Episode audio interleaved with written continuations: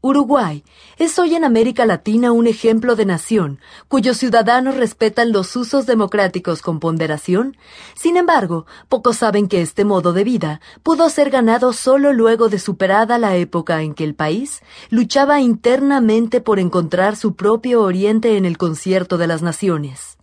Mucho costó a este pequeño país, considerado hoy la Suiza de la región, forjar su destino como república, y es que en un inicio hubo de soportar la codicia de sus vecinos